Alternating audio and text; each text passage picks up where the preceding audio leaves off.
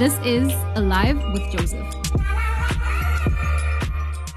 This is Build Conference, and I trust that God will speak to you tonight. And as I kick off, I want you to read in a very unusual text. How many of you know that uh, if you're making notes tonight, 1 Corinthians 15 says, First the natural, then the spiritual. Have you read that? So, in other words, if you want to get an idea of spiritual things, you first look at natural things. So, when we think of money and sowing money, you first look at a plant and sowing seed. And you look at how the nat- in the natural, when you sow seed, plants grow, wheat comes, a harvest comes. That's the, then, then you get the idea of how it works in the spiritual. Are you with me? And when we read texts in the Old Testament that are unusual, you've got to bear in mind that that was the natural, but now it has a spiritual meaning. Are you with me? Leviticus chapter 21 and verse 17. The Lord says, Say to Aaron, for the generations to come, none of the descendants who has a defect may come near to offer food of his God. No man who has any defect may come near. No man who is blind. This is talking about the natural, but we're thinking in the spiritual, or lame, disfigured, or disformed. No man with a crippled foot or hand, or who is hunched back, here's a key, or is a dwarf or has any eye defect, or has festering or running sores, or damaged testicles. You'd never thought we'd read that in church. Bible here is telling us something interesting. It clearly cannot, cannot be communicating that people who are weak or injured or born with disabilities are not allowed in the presence of God. It's clearly talking to us in the future about something spiritual. And it's teaching us something here. And it's literally saying this anything that limits any person is not acceptable in the presence of God. God doesn't want to see his people limited in any way. He wants us to live beyond blindness and lameness and smallness. He wants us to be bigger people. And anything that keeps us from walking into our future or growing, the Lord doesn't want in his presence. Are you with me tonight? And uh, you can grow in your body, but you can stay small on the inside. And what God wants us to do is He wants us to grow in our thinking. And I want to speak to you tonight, and I've entitled the message, How to Think Bigger. How to Think Bigger. Sir Edmund Hillary was the great mountaineer who climbed Everest, and in his first few attempts, he failed. And uh, when he came down the mountain and was greatly discouraged by his failure to get to the top, he made this statement. He said, Everest, you cannot get any bigger, but I can. And our challenges cannot get any smaller, but we can get bigger. We've got to think bigger. We've got to overcome lameness, smallness, dwarfism. And we've got to be all God has called us to be. But it all starts in your thinking all starts in your thinking. And I don't know if you realize that circumstances are conspiring to keep you small. Politics conspire to keep you a victim and to keep you small. And life conspires to keep us dwarfs, but we must overcome and we must think bigger. The Lord says, My ways are higher and my thinking is higher, but He doesn't say we can't think like Him. He says that we can rise up and have the mind of Christ. We can set our minds on things above. And so we constantly have to think like the Lord and lift our thinking. The playwright Victor Hugo said, A small man is made up of small thoughts. Small people are not just small, they're small in their thinking because everything comes from your thinking. And you've got to learn how to think bigger. Benjamin Disraeli said this Nurture great thoughts, for you will never go higher than your thoughts. Know if you realize it tonight, but big thinking is the key to everything. Because how you think is where you will end up. And we have to train ourselves to think bigger, even in our personal lives. I'm not just talking to you about this church. This church needs to think bigger. It's full tonight. It's a lot fuller than it was when I came here last time. You've got several services we're re- rebuilding after COVID, but we've got to think bigger. We've got to think a bigger building, even. We've got to think more services. I'm wondering, has COVID made you soft? It spoiled us, eh? It made us comfortable. We sat at home, but now it's time to rise and build. And it all starts with our thinking. We must think bigger in our personal lives and as a church. Ralph Waldo Emerson said this, and speaking about thinking being the key to everything, he said, Life consists of what a man is thinking about all day. Did you know that if your thinking will determine what the outcome of your life will be. Let me put it like this what we think is where we will go. Can I warn you, if you keep thinking about someone outside your marriage, don't be surprised if you end up there. Because we don't fall into sin, we think about it and no one knows until eventually we reach out and we touch or we engage. We must be careful of our thinking because what you think is where you will end up. And our thinking is extremely important. And I want to give you several things tonight that help us to think better. Did you know that successful people think differently to unsuccessful people? Successful people are not just more talented or more gifted or more educated. No, they think differently. And here's the blessing you can learn how successful people think. If you get around them, you can learn their thinking and you can think bigger and you can become bigger. So let me give you five things tonight of how we need to think bigger. Number one, always think vision. The Bible says here in Leviticus that the Lord doesn't want the blind in his presence. We've got to think vision. Big thinking is always attached to vision. Small thinking is always attached to safety, fear, preservation, maintenance, survival. But we're out of COVID now. We have to start thinking vision. We have to start seeing beyond, beyond our personal lives, beyond the job we have, beyond our upbringing, beyond the size of our church, beyond our country and its problems. We've got to have vision. I wonder what you can see tonight. And we've got to see beyond and see more and see what can be. James Allen said, You will become as small as your controlling desire, as great as your dominant aspiration. You either your desires will rule you or vision will draw you into something greater. And you have to have a personal vision for your life. It's fantastic that our churches all have vision, but you need to have a personal vision.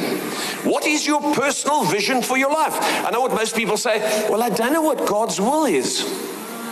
How do I know what God's will is? And so we stop there feeling paralyzed. But what we've got to do is we've got to realize that God's will is quite broad. When you read about the will of God in the Bible, it's not very specific. It's often about behavior, not direction. Keep the marriage bed pure, for this is the will of God concerning you. Behavior, not direction. Some people are waiting. Lord, speak, speak. He says, I've spoken. I spoke at the cross. I gave my best. What you waiting for? Are you with me?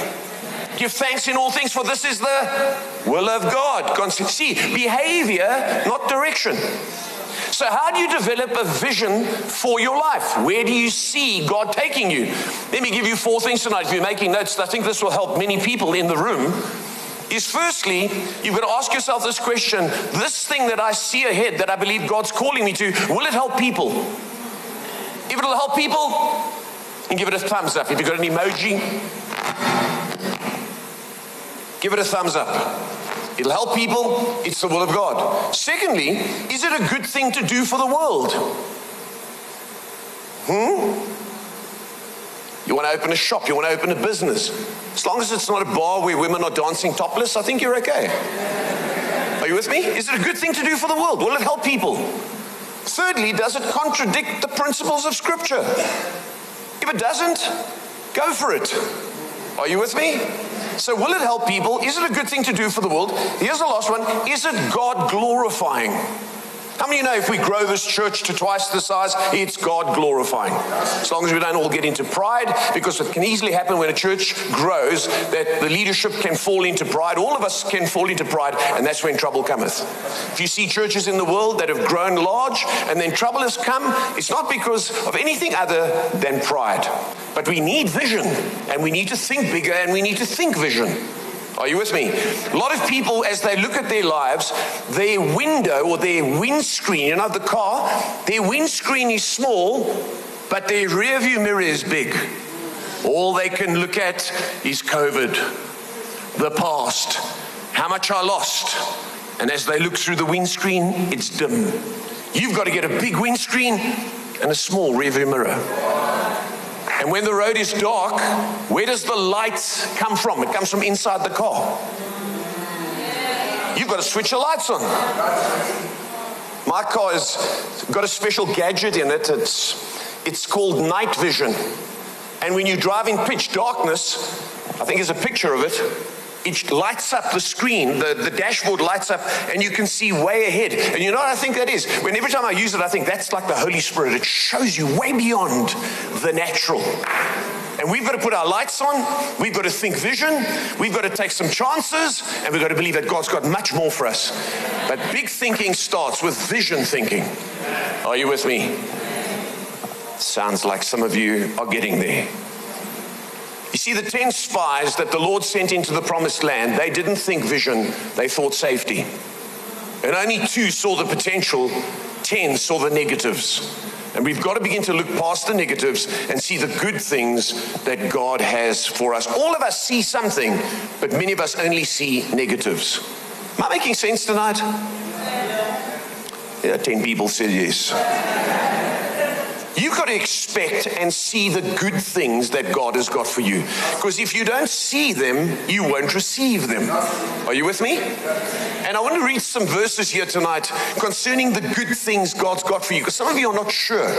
Psalm 34 and verse 10 Lions may grow weak and hungry, but those who seek the Lord lack no good thing. Psalm 103 and verse 5 Who satisfies your desires with? Good things. Psalm 68 and verse 19 How abundant are the good things you have stored up for those who fear you? Many know God's got good things for you? Psalm 65 and verse 4. We are filled with the good things of your house, of your holy temple. Can you, have you got a vision for good things? Can you see good things? Or can you only see more trouble ahead? We need to start seeing the good things of God. And we need to think vision. We need to think ahead. We need to see uh, ahead. God's got much more for us. And if you're in business tonight, I want to encourage you that you need to believe God for increase and for growth in your life. You need to expect it. You need to start seeing it. I want you to realize that Jesus chose men for ministry that were in business, not priests or Pharisees or Sadducees. So don't feel that, oh, well, I'm just a businessman, you know, and I'm very supportive of the ministry. No, Jesus chose the 12 because they were in business. And just by the way, Jesus spent more time in business than he did in ministry. 30 years in business and three years in ministry. And I don't think when he was in that carpenter shop making tables, he was doing it for charity.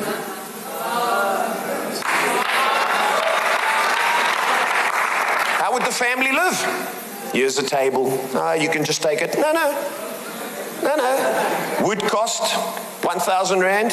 Profit on top, 1,000 Rand. Thousand rand for family food, holidays, vacations, shoes, sandals, maybe. You've got to start expecting the good things of God. And if you go into business, expect to make profit and have a vision for the growth of your business and of your life. You see, Jesus, when he got alongside the disciples in Luke chapter 5, they were fishing all night and they had cash flow problems. Do you remember it? They had caught nothing. Stock was low, cash flow was non existent. And he didn't come and say, Come with me away from this evil pursuit. He gave them vision as to where the fish was. So much so that they cast their nets in and they had to call partners. So God wants you to have vision. He wants you to see the good things. He wants you to go into business and expect to increase, but you first got to have vision. And if you think small and you think fear, you won't receive. You've got to have vision from the Lord. They say that what you have to do, and I, read an article by a man called Charles Kettering. He, he says you've got to have what's called framework vision. You've got to kind of have like an outline of where you see God taking you. You might not have all the details, but you've got to kind of have a framework. And he tells a story of a friend of his who didn't have any pets. He had no budgies or cats or dogs or anything. In fact, he didn't even like parrots or budgies. So what he did was he gave him a cage a big cage, but it was beautiful. It was elaborate. It was, they, they call it a gilded cage. And he gave him this cage and he said to him, I want you to have this. So because it was so beautiful, he couldn't put it somewhere in a storeroom. He put it in the lounge, this beautiful thing, all ornate, but it was empty. And he said, one day you're going to have a parakeet in there. He said, never, never. He said, I'll take you a bet. He said, no, never. So he put it in his lounge, and about a month, two months went by. Finally, he's got a parakeet. So he went to see me. Said, I told you so. He said, What happened? He says, Every time someone came to visit, they'd say, Did the bird die? I said, No. I said, you, Is the bird coming? He said he got so tired afterwards that he filled the framework with the bird. When you've got a framework, you find that all the other components will eventually come. You've got to have vision. Think vision. Think bigger. Number two. Is this helping anyone? Always think increase. Think increase. The Bible here talks about in Leviticus about the crippled and the lame, those who can't move forward, those who can't enlarge, expand. We've got to think increase. I hope you don't mind, but I'm going to quote Donald Trump. He may be obnoxious, but he's done a lot of good for America.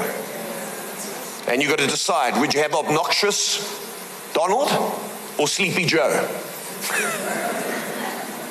Donald Trump said you have to think anyway, so why not think big? Isn't that the truth? You're going to have to think. You're going to have to wake up in the morning and think. You might as well think vision. You might as well think big. You might as well think increase. And God always calls us to think increase. When God got hold of Abraham, Abraham was focused on one child. Where's going to, when you're going to give me my heir? And the Lord says, No, look up into the sky. Look at the sand on the seashore. Think increase. And as he begins to think increase, he comes out of his comfort zone and God begins to reveal vision to him and he begins to believe God. God says to him, Don't look down, look up. Trust me for increase. There's a German statesman called Konrad Adenauer. He says, We all live under the same sky, but we don't all have the same horizon. See, some people's sight is limited, others can see way beyond. We have to begin to think increase. And I want to say this to you, you probably are aware of this. Everything in the world today is geared against increase and progress. Have you noticed that?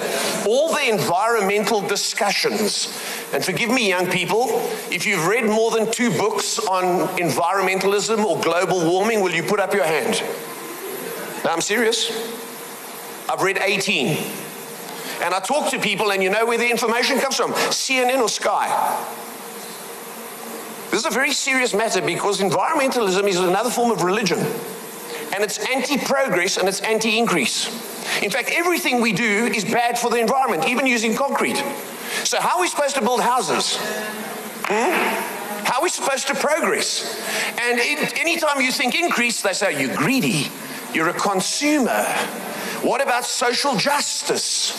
And so we get attacked on every level, but God says, How are you ever going to progress unless you think increase? We would never put up a 3,000 seater building if we had thought environmental.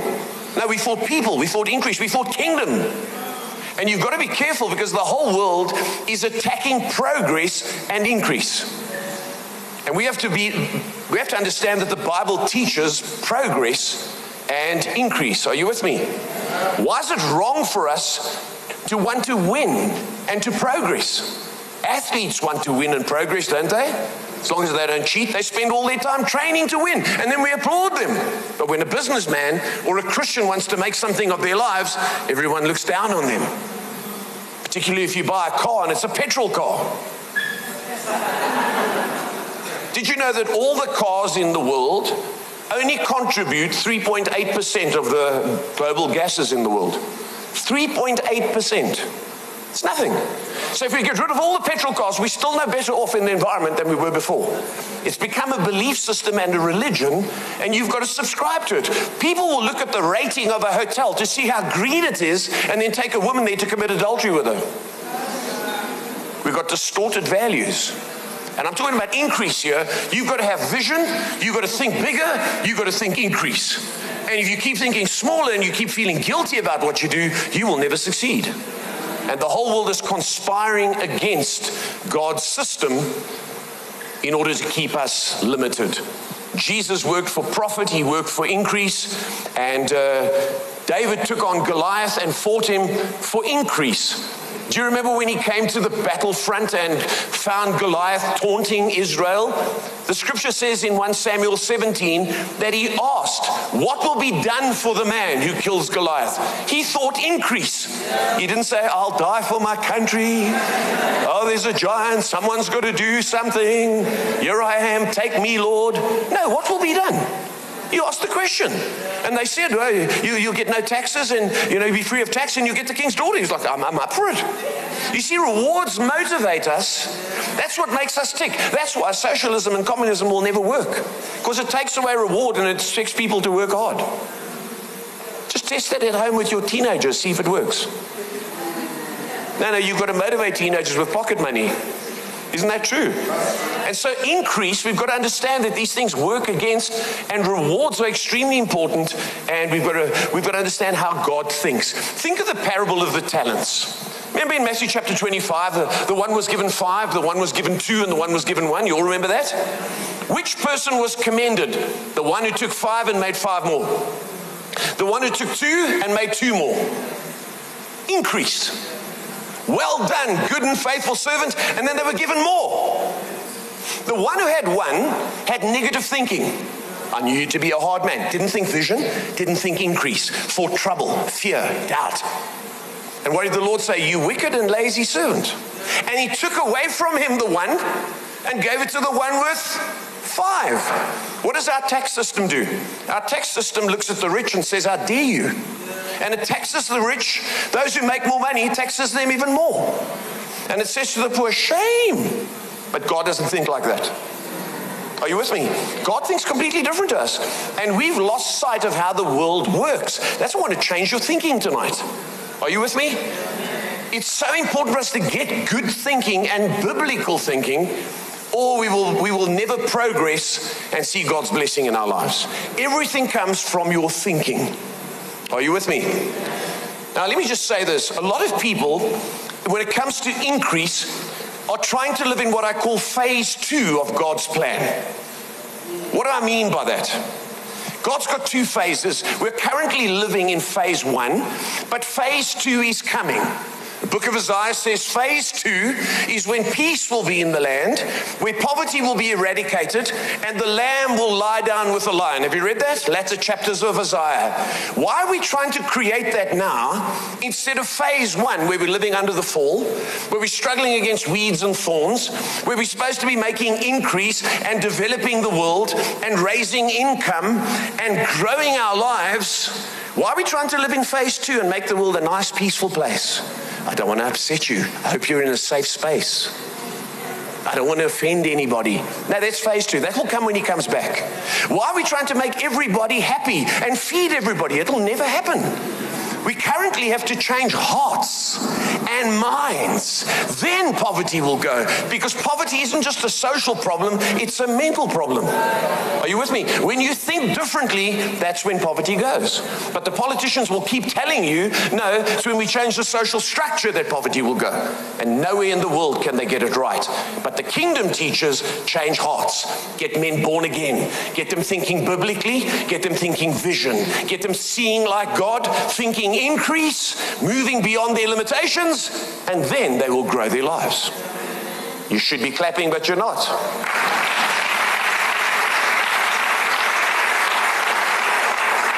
You see, we think completely differently to the Bible. I want to remind you that every church that has gone down the social justice route has ended up dead. Think back to the Great Revival. John and Charles Wesley founded the Methodist Church. They would turn in their graves today if they saw what was happening. Why? Because the Methodist Church changed its focus from glorifying God and worshiping the Lord and teaching the Bible to social justice. Their focus is feeding the poor instead of preaching the gospel.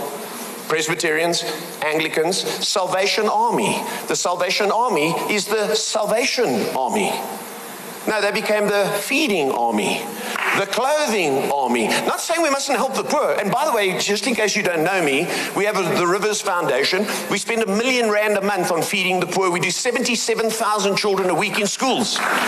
We have 10 orphanages. We have numerous other social programs, but that's not our main focus.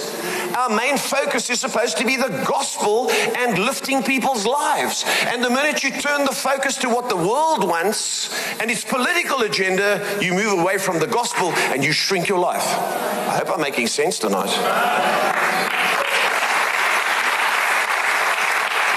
You see, if you read 1 Timothy chapter 5, you know what it says there? It says that you must only put widows on the list if they have been faithful, have washed the feet of the saints. It doesn't say shame. If you find a widow, put her on the list. Now, I'm not saying we mustn't look after widows, but it doesn't say go out and do social justice. It says check out. And if a widow's got family, the family should look after her because the church's goal is not socialism, the church's goal is the gospel.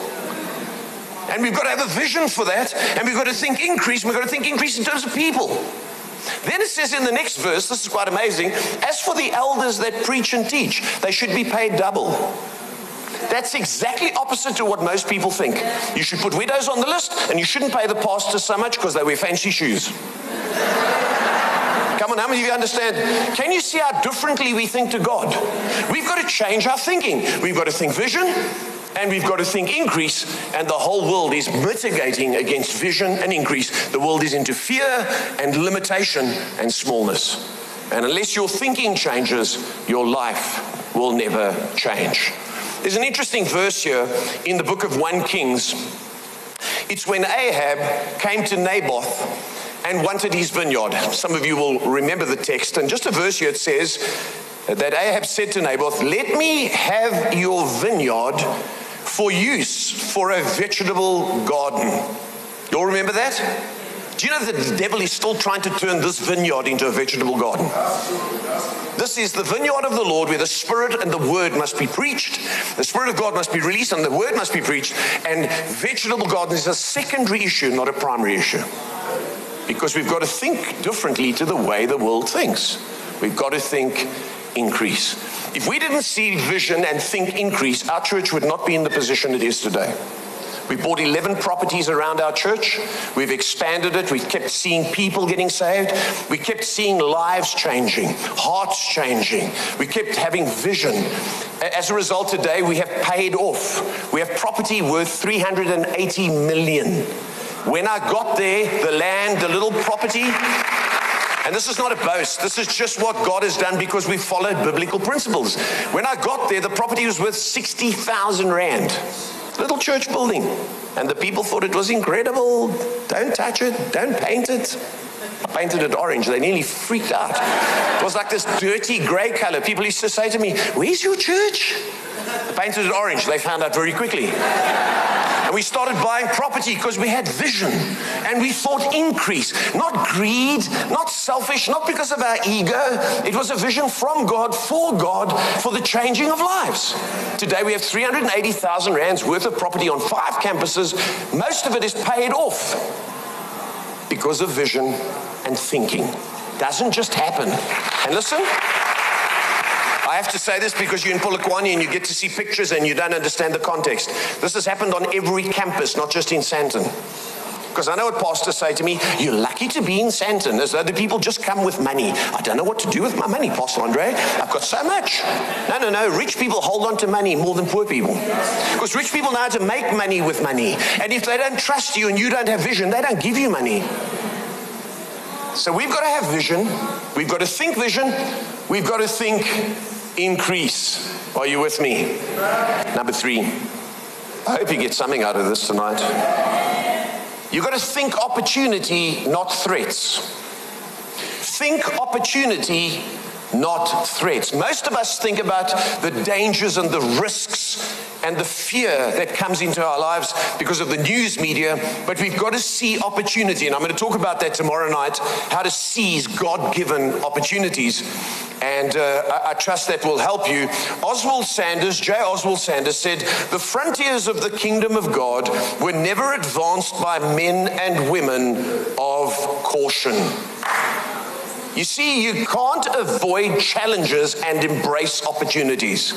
You've got to look the risks and the challenges in the face and say, I'm not going to look at the threat, I'm going to look at the opportunity.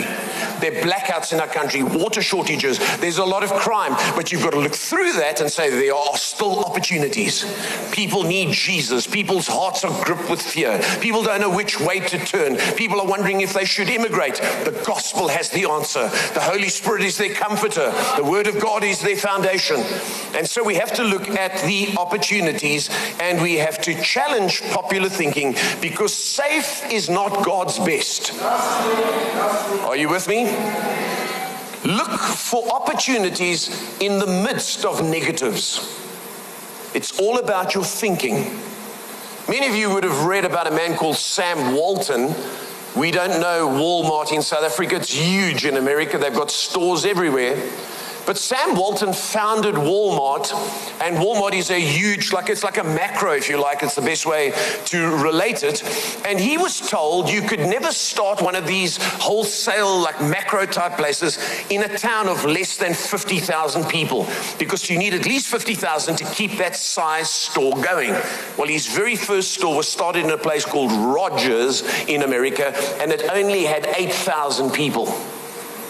And this is what they said when he came there. The store made money and all the small businesses closed down. So all the social justice people rose up and protested.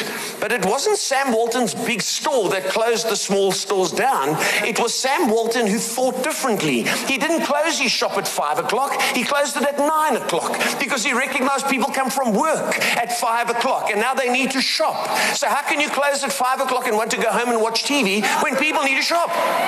Then the people who were closed on weekends. He said that's the time when families want to go out, shop for bicycles and sports equipment. So guess what? They put the small business out of business, but the small business made it seem like the big guy was the bad guy. But he saw opportunity instead of threats. I wonder what you can see. Or are you listening to all the negatives?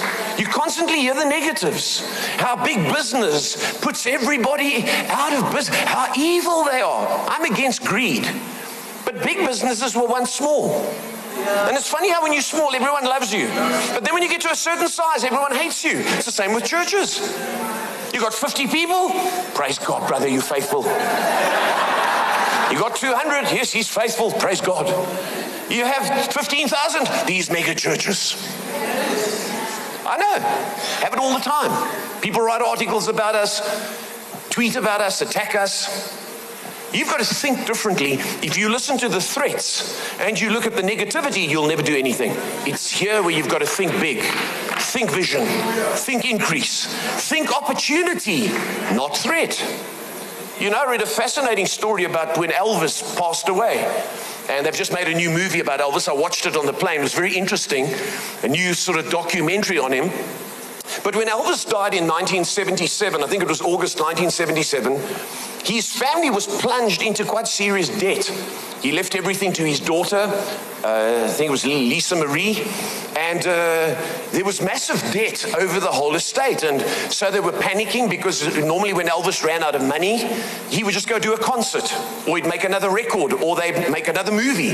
And that's how the family just kept going. That's why he actually died, because he was like a nervous wreck, taking pills, doing concerts. For four years, he played Las Vegas almost every single night.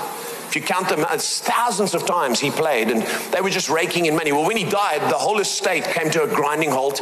Taxes, estate tax, inheritance tax, it rendered them uh, immobile. They were, they were completely stranded because of it. Well, his wife came along and uh, took over and became the custodian of the will. And what she looked at, she looked at this Graceland that was now standing empty, that was being taxed to the hilt. She looked at all the, the RCA was making more money out of him than his own family. The manager was taking 50% of his earnings. She didn't see the threat, she saw the opportunity. So she took the little bit of money they had and she renovated Graceland, turned it into a tourist attraction. Within 28 days, she'd recouped her investment. She cut off Colonel Tom Parker, who was the manager. She turned Elvis into a brand in Tennessee, registered his image and his face, so you couldn't just use it, you had to pay for it. And today, after them being bankrupt, instead of looking at the threat, she looked at the opportunity. She, his wife, is worth personally $250 million. Not rand, dollars. Why? Because she saw opportunity. She thought opportunity, not threat. Sam Walton thought opportunity, not threat. Is all you seeing in South Africa threats or are you seeing opportunities? You've got to think vision. You've got to think increase. You've got to think opportunity. And you have to think faith and expectation. Number four, think faith and expectation. I don't know if you realize, but faith and expectation are brothers. Like they say in the mafia movies, the cousins. Faith and expectation go together. You cannot say you've got faith if you're not expecting something. And your thinking is where your expectation starts. I want to challenge you in the room tonight. and You're making notes, write this down. There are only three ways of thinking, and I've noticed this since COVID. Only three ways of thinking, and you've got to be in one of them tonight. There's no alternative. The first one is apathy. And COVID caused that. We just we lost all our motivation. Isn't that true? We became immobile, apathetic. And when we had to go back to work, we had to drag ourselves back to work. Isn't that true? Because we were shut away, we stopped traveling, we stopped taking taxis and driving. And to get back in the routine was very hard. There was apathy. But the second one is also comes from that. It's apathy is like a deadness. But the second one is a little bit more alive, but it's called apprehension. There was a, oh my word, what's going to happen next? And which variant is coming next? And now that they've got the Delta variant under control, what about the Omicron? I remember being overseas on holiday the end, end of last year, and the Omicron was announced. And the pronouncement was apprehension. We're all going to die. So from apathy to but the third one is where we need to be right now, and this is building conference expectation. Expectation is not paralyzed. It's not expecting fear. It's living in the expectation that God's got something good. And you've got to have your thinking on expectation, not on negativity, not on apathy, not just dead, not just fearful. You've got to be expecting God's got something around the corner. Things will turn. Business will pick up. Despite the price of diesel, the fact that we've got blackouts and no water, things can get better. We can develop businesses. We can believe God that in the next election, we can vote some intelligent people in, in Jesus' name.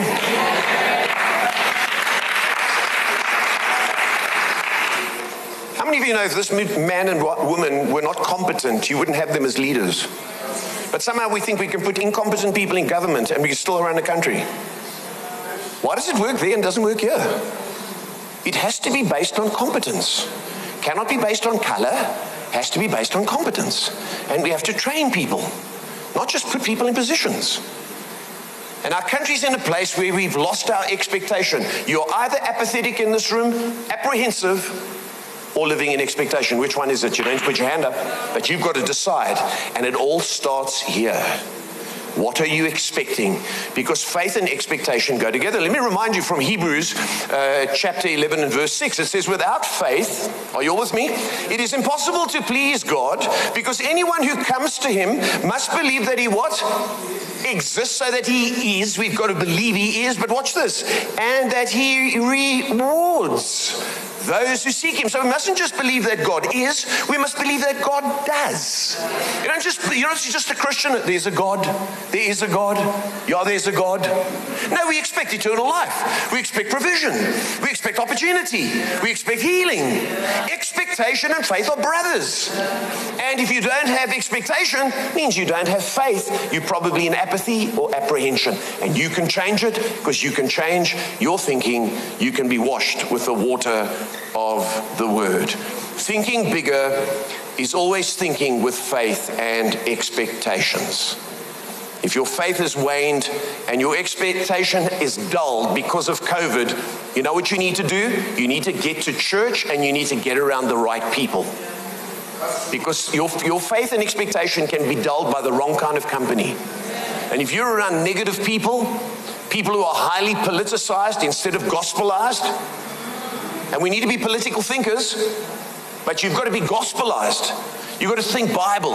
You've got to think Word of God.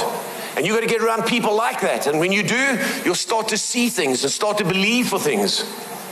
I was reading about a man, you will probably know him. His name is Mark Victor Hansen. And um, he's a motivational speaker. Many of you would know the books that you may have seen in stores called Chicken Soup for the Soul. Anyone know them? It's all the stories, the motivational stories about good things. And he's made a lot of money from it, and he's been a motivational speaker. How many of you have heard of Tony Robbins? Tony Robbins is a motivational speaker. All the business people would know him. And by the way, we don't build our lives on motivational speakers and make them Christianized. So be careful. Because a lot of what they get, they get from the church. They make money out of it, but nonetheless. So the two of them are speaking at a seminar, and Victor Hansen here, Mark Victor Hansen, talks to Tony Robbins, and he says, Tony, I've been doing this for a long time, and I'm doing okay. I'm making about a million dollars a year doing what I'm doing, but I know for a fact you made 156 million last year with your speaking and teaching and all your products. How do you do it, and how can I do it? Tony Robbins turned to Hansen and asked him, Who is your mastermind group? That's a group of like minded people who need to generate ideas and they get together. And he said, he said, Well, my mastermind group is millionaires. He said, Oh, really? He said, Yep, we're all millionaires. Tony Robbins says, That's what you're doing wrong. You need to find yourself some billionaires and begin associating with them. They'll get you thinking at their level to say that Hansen, this article says, to say that Hansen has gone to another level since that conversation is stating it mildly. His goal is to sell well, 1 billion chicken soup for the soul books, and he's currently sold 500 million copies. You've got to get around the right people if you want to think bigger. It's not automatic. You don't just wake up one day and think vision, think increase, think faith, think expectation. People are a catalyst. Now, stay with me because I'm nearly done. If you study the book of Joshua, you'll see that the Lord allotted the land to the tribes. You all know that? You got this, you got that, you got that. And as they went in to possess the land, don't miss this, they began to conquer, but the Bible says they could not drive out the enemies in the land. How many people remember that? They could not drive out the enemies in the land. And so they settled with them, except when it came to the tribe of Joseph. It says, But Joseph went up against Bethel. And as he approached the city, listen to this, he found a man who had come from the city. And he said to him, We won't harm you. Show us which way to get in. And the man showed them the way in, and they conquered Bethel. And Bethel is only, one of the only cities that is fully occupied by the children of Israel at the time compared to the others. The key to success is finding the right person not just having the right strategy. Who is in your life that who do you need in your life that could help you think differently? Maybe the people in your own family are causing you to think small. Every time you go home and have supper and you sit down and you talk about your dreams and your vision and the things you believe God calling you to do. Oh, well, you know. And then they will talk political to you or they will talk negatively to you. You've got to shake that off. I've had to do that. I've had to do that with leaders and pastors. I've had to tell myself I cannot associate with those people anymore. They love the Lord, they probably pray more than me, but they don't think correctly. They think small, they think anti, they're always criticizing. No, I can't. I have to think vision, I have to think increase, I have to think faith, I have to think expectation. Are you with me? You've got to change your thinking if you want your life to grow. It doesn't just happen. And number five, as I come to a close this evening, I hope you've been helped in some way. Always think beyond yourself. Always think beyond yourself. We made a joke of it as we read that text from Leviticus, but it says there no one with crushed testicles. You know why? That is the reproductive part of you. Do you remember when Onan uh, spilled his seed on the ground? Most people say, oh, that's masturbation. No, the Bible's not talking about masturbation. That seed was very valuable because it was supposed to create future generations. And he was selfish. I don't want future generations. I don't want another woman and a whole lot of children. So he spilled his seed. And that's why God struck him down. Not because he masturbated, God struck him down because he didn't think beyond himself. And a lot of people say, well, I don't want to think bigger. I'm just happy, you know. If I just get a job, you know, and I just just have enough money. It sounds so noble. No, God wants to not just get money to you, He wants to get money through you. And if you're a business person, don't just think about the next biggest car. Don't just think about the next biggest church. You know, well, as long as we can pay our bills. No, no. Rivers Church has paid for most of its buildings, but I'm still thinking bigger. Why? Because I want God to get money through me. We're about to buy land for one of our campuses. I've got a young guy there. He's still got to learn and grow, but he can't afford to buy the land that my uh, strength as a, as a leader and a pastor and the assets we have. So now I'm, I'm using that because I'm seeing beyond myself to the next generation. I want to reproduce. I didn't just want to get a pension and retire one day. And Pastor Andre once had a big church. Now I want to think beyond myself. Are you with me? And I watch leaders, they grow their church and then they retire and they go into obscurity. Well, the younger generation must do. I want to help the next generation. I want to help the next generation. I want to think beyond myself. And I want to encourage you to do the same. God is the God of Abraham, Isaac, and Jacob. He's a generational God, and we must think legacy. Don't just be satisfied because when you're satisfied, you're selfish. You have to think beyond yourself. Alvin Toffler said this, and I'll close with this. You've, before I quote him, you've got to think bigger, even though you're living in a small place.